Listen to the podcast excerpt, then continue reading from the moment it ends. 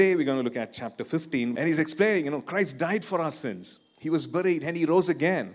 And this is good news. This is the gospel. So, which means that all that his death, burial, and resurrection resulted in is the gospel. So, Paul is saying, hold fast, keep secure, keep a firm possession, possession of it. There could be enemies, there could be influences, and otherwise, you know, the fact that you believed at one point doesn't actually hold good. Paul is saying that he's saying that there were many witnesses. He's just giving even more proof. You know that this is not some story that was cooked up, this gospel. It is a historical fact. The birth, it was historical fact. The death, yes. The burial, yes. And the resurrection also. So Paul talks about that and saying, you know, this is indisputable. This is truth. This is reality.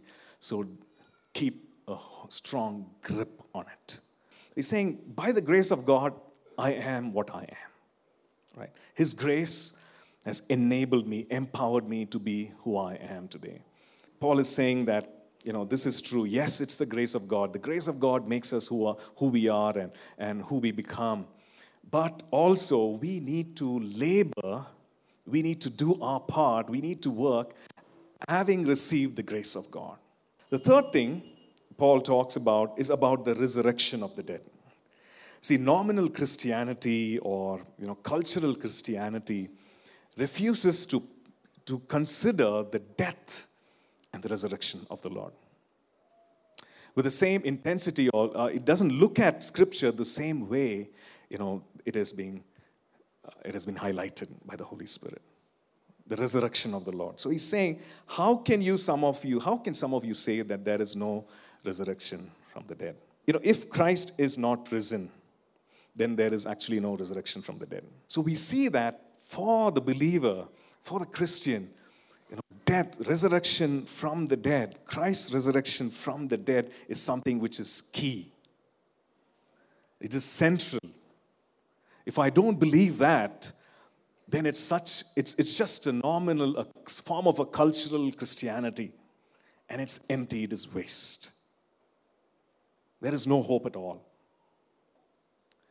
So, the Christian faith depends entirely on this truth Christ's resurrection from the dead. If indeed we have put our trust in Jesus, if indeed that we have, if we have received salvation. Now, that's the, that's the thing there. That's the clause. If indeed we sleep, we are asleep in Christ, we will rise again. So, this resurrection of the Lord is actually a representation of our resurrection. That's the hope that we have. That he rose again from the dead. So therefore, we can say that I will rise again from the dead. We need to guard our faith in the gospel and when it comes to things of the resurrection, that we guard our faith. It is raised immortal, incorruptible, spiritual, and raised up in glory. You uh, know, and that's, that's the thing. He says, as we have borne the image of the man of dust, referring to Adam. You know, we, we inherited the sinful nature. Right? As we have borne that image, so also we will bear the image of the heavenly man, right? Referring to the Lord Jesus.